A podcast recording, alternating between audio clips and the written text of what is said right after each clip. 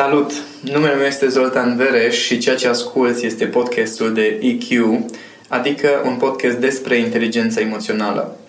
Oamenii spun că le place să stea de vorbă cu mine pentru că nu contează dacă suntem pe drum sau la birou, oricând stăm la povești, înțeleg niște lucruri care în rest le scapă sau reușesc să plece cu idei care îi ajută să schimbe viața, să-și rezolve probleme sau să-și crească performanța în diverse aspecte. Una din colegii mele i-a venit ideea să înregistreze aceste discuții ca să le poată reasculta și am zis, atunci dacă tot înregistrezi, de ce să nu le dăm și altora? Dacă pe tine te ajută să reasculți aceste înregistrări, hai să avem niște discuții pe care să le poți da și la oameni să poate să ajungă și la alții. Așa că ceea ce asculți și această serie de podcasturi pe care urmează să le urmărești sunt exact despre asta. Discuții despre inteligența emoțională aplicată în viață, la nivel sufletesc, în relație de cuplu, în profesie, pe diverse subiecte, discuții foarte naturale, simple între mine și colega mea Madalina, de care sper din tot sufletul meu să te bucur la fel de mult cum fac și alți oameni. Noi suntem pregătiți. Începem? Salut, Zoltan! Bună, Madalina! Mă bucur tare mult că ne revedem și că înregistrăm din nou podcastul de EQ. Era și timpul. Ce este nou la acest episod din podcastul de EQ este că de data asta îl înregistrăm la EBS Radio, în Cluj, și e un studio foarte mișto și sperăm tare mult ca cei care ne ascultă să aprecieze faptul că am schimbat calitatea sunetului și vă rugăm, veniți cu feedback și spuneți-ne cum se aude. Lasă, mama, mama nu se mai plânge, da, dar nu se aude în episodul ăla, nu știu ce, așa că o să fie mult mai bine, cu siguranță. Bun. Avem pregătite mai multe episoade pentru toamna asta. Am adunat întrebări de la oameni, am adunat întrebări din comentariile din cursurile online. După am adunat de turneu aproape? Da, am adunat uh, întrebări inclusiv din uh, Instagram pentru că la un moment dat am făcut un joc drăguț acolo în care am pus întrebări uh, și lumea a scris mesaje private. Dar tema cu care începem... Hai să vedem. e un mesaj pe care l-am primit pe Facebook și spune așa Neața bună, o idee de podcast, cum să nu te mai simți o victimă și cum să-i dai un șut să iasă afară pentru totdeauna. Stare de victimă. Așa că hai să începem să vorbim despre asta. Ce este starea de victimă? Starea de victimă este acea stare în care ți se pare că toate ți se întâmplă și că nu ai niciun fel de putere. Până la urmă asta ar fi descrierea foarte scurtă. Adică ție ți se întâmplă niște lucruri și tu nu ai niciun fel de control asupra cursului evenimentelor. Așa aș defini foarte pe scurt uh, starea asta. De unde vine starea asta de mie mi se întâmplă? Din punctul meu de vedere și asta pentru unii s-ar putea să sune un pic uh, mai uh, tensionant așa, vine din lipsa de asumare. Adică persoana care simte starea asta nu își asumă puterea? Nu-și asumă deciziile, în primul rând.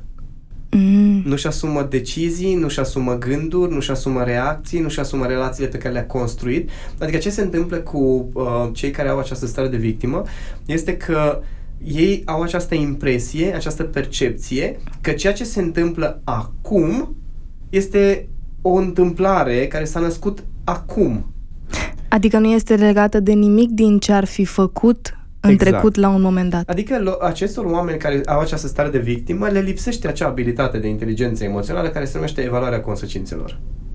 Pe care să o facă în mod conștient. Exact. Adică atunci când iau o decizie, uh-huh. să-mi dau seama ce implicații o să aibă decizia asta mai departe pe termen mediu și lung asupra mea, asupra celorlalți. Pentru că ce se întâmplă? Oamenii iau o decizie, uh, îți dau un exemplu, uh, cumpăr, uh, nu știu, o bluză, nu știu de care, uh-huh. da? Mhm. Pentru că îmi place pe moment, am starea asta, după care ajung acasă cu bluza cu tare și îmi dau seama că stai că n-am cu ce să o asortez. Da? ok. Oh my god, iar am cumpărat chestii, iar, e ceva de genul, iar mi se întâmplă asta că ajung acasă și eu n-am cu ce să mă sortez. Oare m-am plâns la birou de chestia nu, asta? Nu, nu, nu. Că am, am, am o bluză pe care... nu, probabil de abilitățile mele telepatice. Mm-hmm. Ideea este că iau o decizie de moment pe care nu o gândesc, nu o evaluează, nu o analizează consecințele și atunci, uh, după aceea ce urmează, uh, ca o consecință a acelei decizii, este ca și cum ar fi o întâmplare separată. Okay. Adică eu am cumpărat bluza, nu m-am gândit cu ce o asortez, cu ce o iau, ajung acasă cu ea și îmi dau seama că n-am cu ce să o asortez. Ca și cum cele două întâmplări ar fi separate.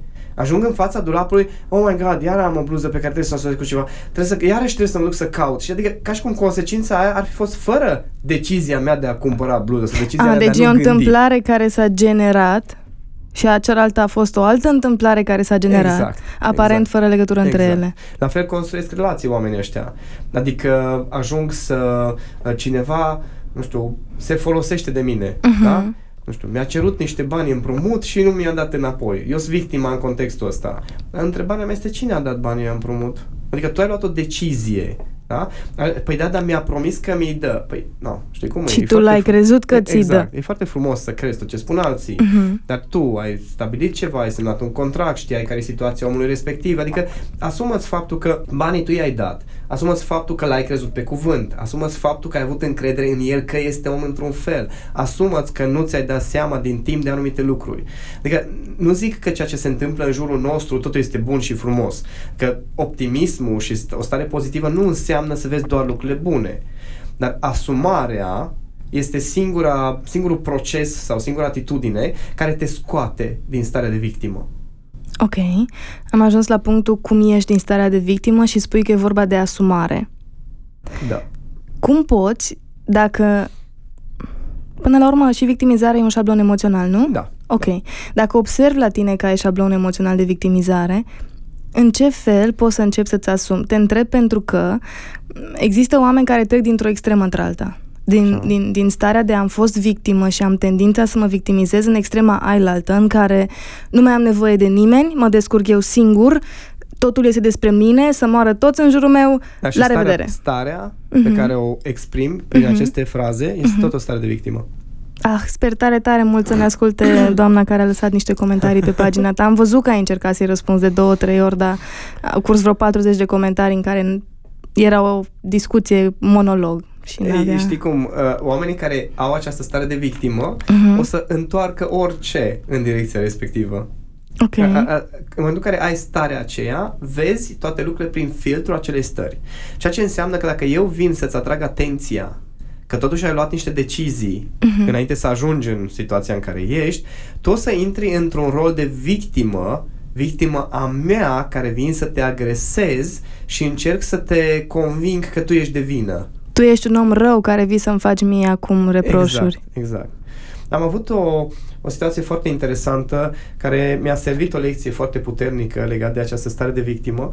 Uh, eram într-un context de un curs, o tabără și era o, uh, o domnișoară care din Străinezia, de undeva, Mhm. uh, avusese o viață foarte grea, trăise pe străzi o vreme, mânca din tomberoane, deci chiar a trecut prin niște chestii foarte aiurea și avea o stare foarte puternică de așa paradoxală de victimă cu forță. Adică ea rămăsese cu o anumită stare de victimă, Da. dar depunea eforturi supraumane să-și controleze viața cumva. Nu neapărat Ok. își asuma lucrurile, dar depunea efortul măcar, adică este un pas. E, e un paradox din ăsta în care eu mă plâng de tot ce mi se întâmplă, dar măcar măcar depun un efort să ies de acolo. Mhm. Uh-huh. Nu mi-asum neapărat, în continuare zic că mi se întâmplă, uite cât mă chinui, dar mi se întâmplă. Și ea m-a întrebat așa o... Uh, a venit vorba de rolul ăsta de agresor și agresat.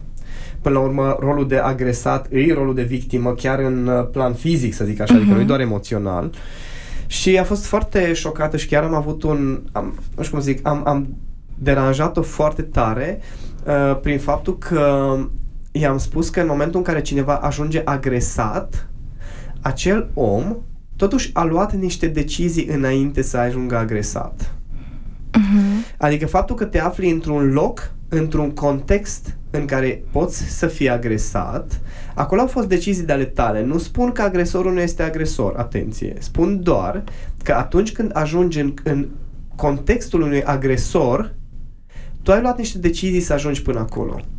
Acum, dacă vorbim de, uh, nu știu, atentate, de exemplu, da? Că tu fix ai fost în mall în care a fost atentatul respectiv și ai fost rănit. Ma, întrebarea este, ok, hai să zicem primul atentat a fost o surpriză. Mhm. Dar după ce în orașul tău au fost 5, 6, 7 atentate, tu încă locuiești acolo. Știi? E o decizie. E o decizie faptul că au fost două atentate în metrou și tu încă locuiești acolo, în orașul ăla și mergi cu metrou. Mhm. Știi? Adică et- trebuie să știi că dacă s-au întâmplat niște lucruri în mod repetitiv, faptul că tu rămâi în același context, îți asumi un risc. Ok, aici un pic o să deviem de la discuție, dar hai să, hai să continuăm.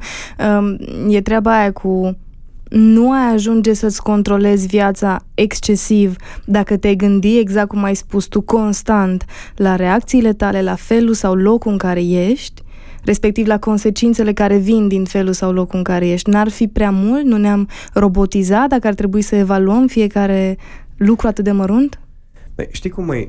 Ai o lume emoțională care îți creează reacții automatizate. Ok. Da? O lume emoțională care îți guvernează deciziile. Deci, cum cei care au mai ascultat podcasturi Uh-huh. cu noi știu că știu despre ce vorbești, care sunt mecanismele, nu intru în detalii. Ok. Dar stările tale, șabloanele tale emoționale o să-ți influențeze și o să-ți determine în mare măsură deciziile pe care le iei.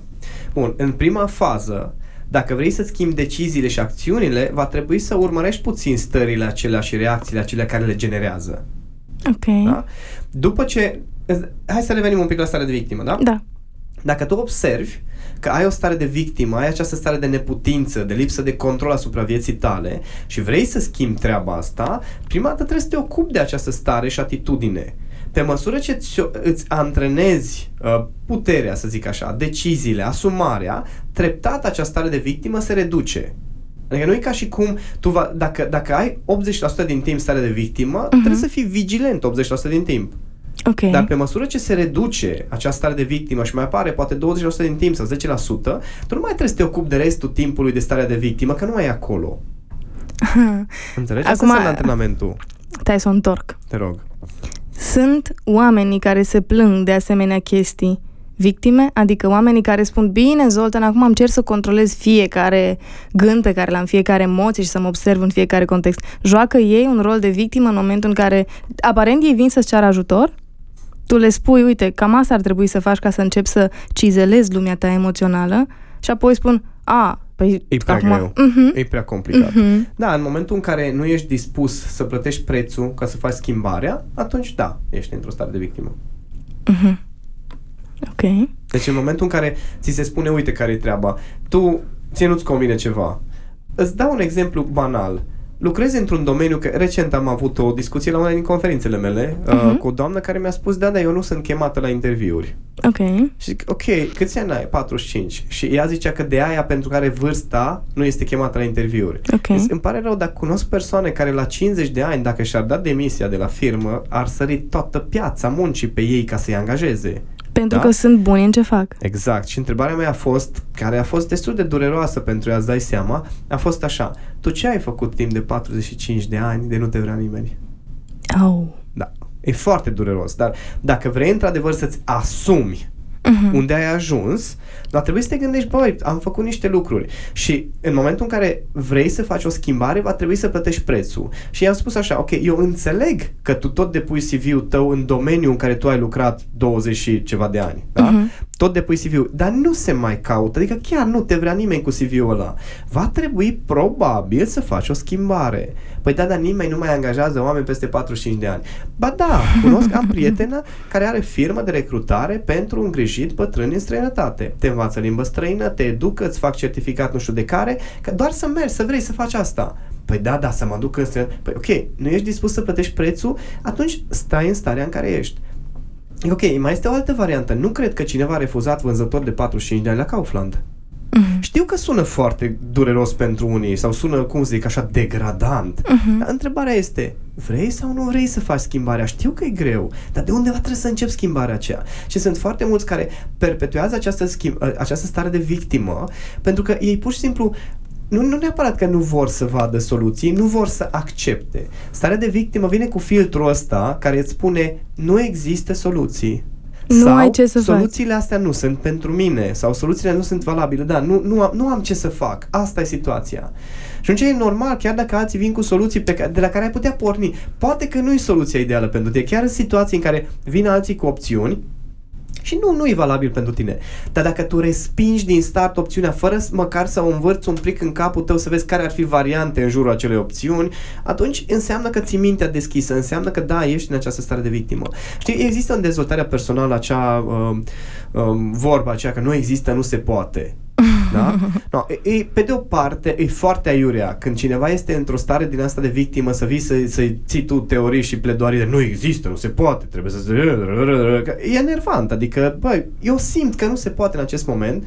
Pe de altă parte, uh, cel care este în stare de victimă uh, e nevoie să-și deschidă un pic mintea și să, să, să măcar să-și spună, bă, ce, ceva trebuie să fac. Știi? Adică nu e vorba dacă se poate sau nu, ci este, da mă, vreau să fac ceva. Aia nu-mi convine, aia nu-mi convine, nu-mi convine, aia altceva. Ceva tot trebuie să fac. Uh-huh. Și atunci asta e cumva un, un prim pas. Înțeleg că simt că nu se poate, înțeleg că am neputința asta, asta e stare de victimă, dar ceva va trebui să fac. Știi? Măcar atâta. Știi? Să te împingi un pic. E asta o, o primă fază de asumare? Da, e o primă fază de asumare începe de la faptul că îți dai seama că așa nu mai merge. Mm, faptul că accepti că așa nu mai merge. Că mulți își dau seama că așa nu mai merge, dar spun doar că așa nu mai merge. A, nu, că așa nu mai merge cum sunt eu și ce fac eu, nu așa nu mai merge lumea. Ah, ok, ok. Știi? Adică așa nu mai... Am ajuns într-o situație care nu-mi convine și nu mai merge să fiu la fel și nu mai merge să fac același lucru. Uh-huh. Nu eu să fac același lucru, să fiu în exact la fel, dar să se schimbe lumea în jurul meu, vă rog frumos, pentru că, știi? Adică, acum o să sună iarăși uh, în stilul meu destul de vehement ce te spun, dar starea de victimă este o stare extrem de egocentrică. Pentru că crezi că totul e despre tine? Totul e despre tine. Ție ți se întâmplă toate, ție îți face toată lumea toate. Și culmea că cei care au starea asta de victimă se așteaptă ca ceilalți să se schimbe.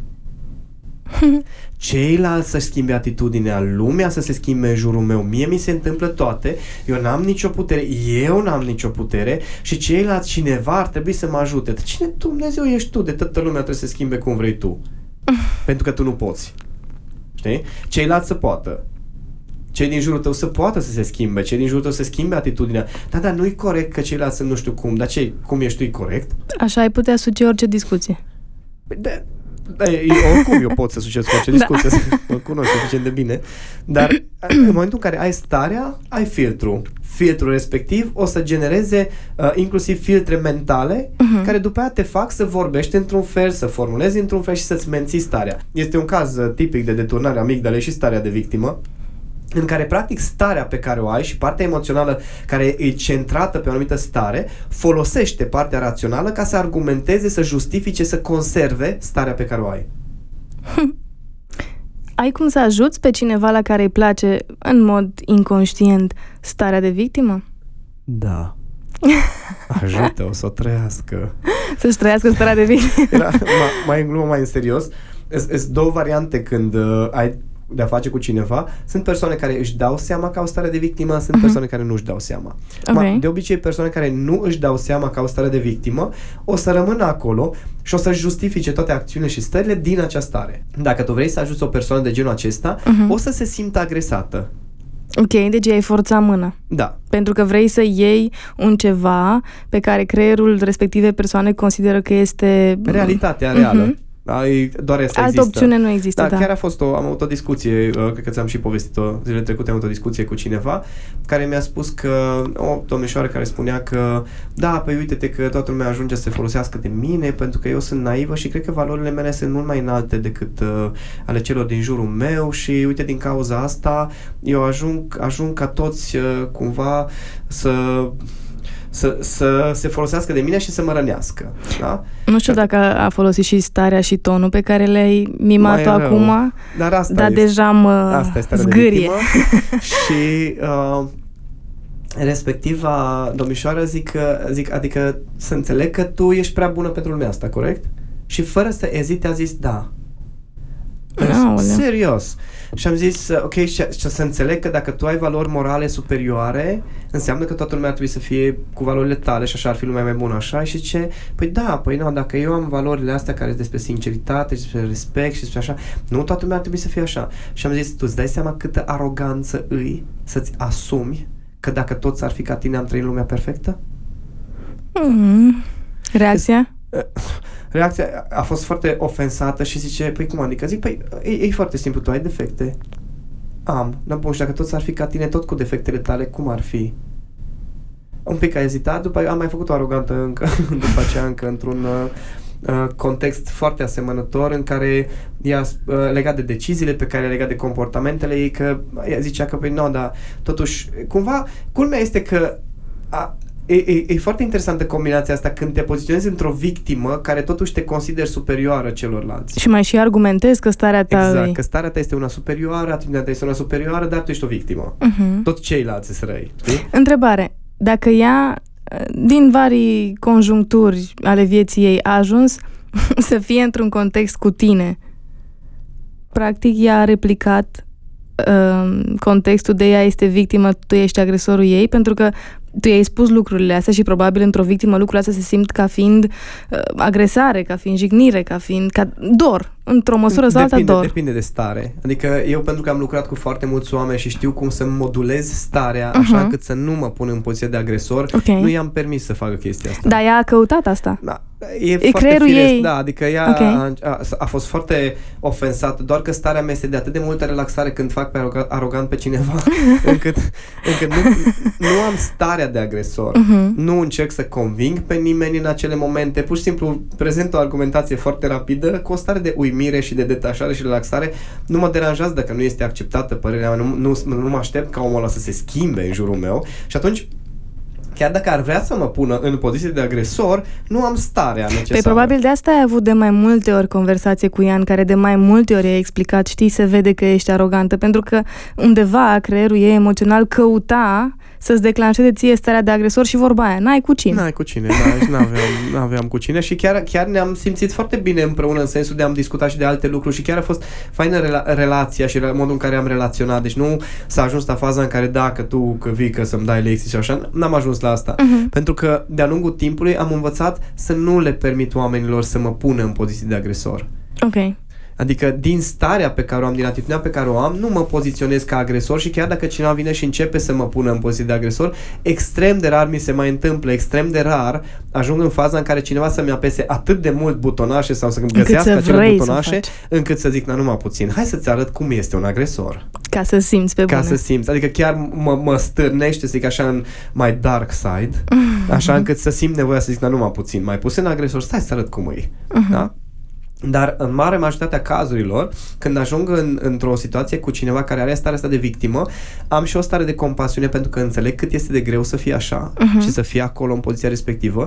Am și suficientă luciditate ca să văd mecanismele care țin omul respectiv acolo, mecanismele mentale, emoționale și dacă omul ăla chiar simte că pot să, poate să fie ajutat sau simte că vrea să facă o schimbare, atunci am și uneltele pe care să le ofer. Și atunci, în combinația asta, nici nu mă pun ca agresor și de foarte multe ori chiar îi las pe oameni să fie așa cum sunt, chiar dacă observ starea de victimă. Că a- a- asta se întâmplă cu foarte mulți oameni care ei sunt în starea de victimă, încearcă să scoată pe ceilalți de acolo când văd. Mhm. Știi? Și atunci foarte ușor devin agresori. Știi? Asta era următoarea mea întrebare despre cum ai sfătui o persoană care a conștientizat că are șablonul de victimizare, cum ai sfătui-o să ceară ajutor și, foarte important, de la cine să ceară ajutor?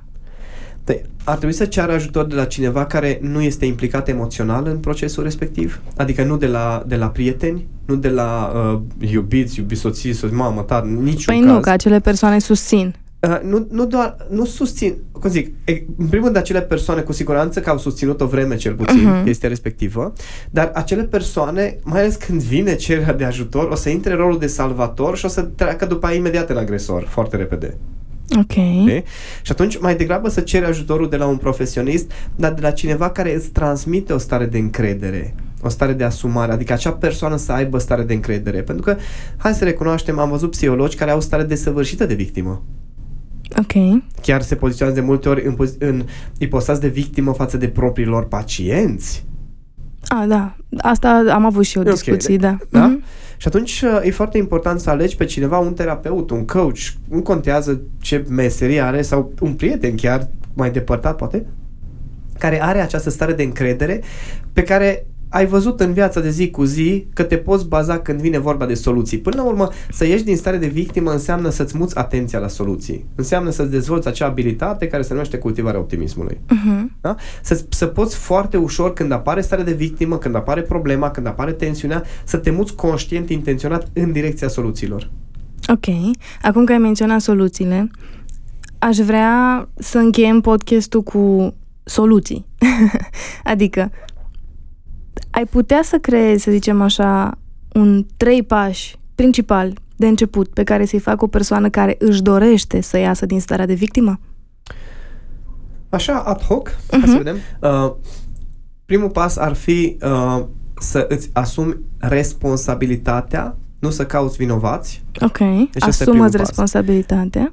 Da, e, e foarte, o să fac o distinție chiar dacă da. mai durează un picuț. E ok, ok. Să-ți asumi responsabilitatea nu înseamnă să consideri că tu ești de vină. Ok, că atunci da? ești din nou. Exact. ok. Deci să-ți asumi responsabilitatea înseamnă să te gândești, bun, care au fost deciziile pe care le-am luat, care au fost comportamentele mele care au generat această uh, acest rezultat, uh-huh. această situație și ce am de schimbat, că acum aici e trecerea la soluții, după aceea să, după ce ai găsit aceste comportamente, aceste decizii care au generat situația, uh-huh. după aceea să te gândești, bun, ce am de schimbat în atitudinea mea, în comportamentul meu, ca data viitoare să nu mai se întâmple chestia asta. Ok. Adică să răspunzi la acea întrebare, bun, ce depinde de mine în această situație? Ce pot eu să schimb la mine în prima fază în această situație? Ok. După care, evident, urmează să implementezi soluțiile. Mm. Adică, efectiv, să faci ceva.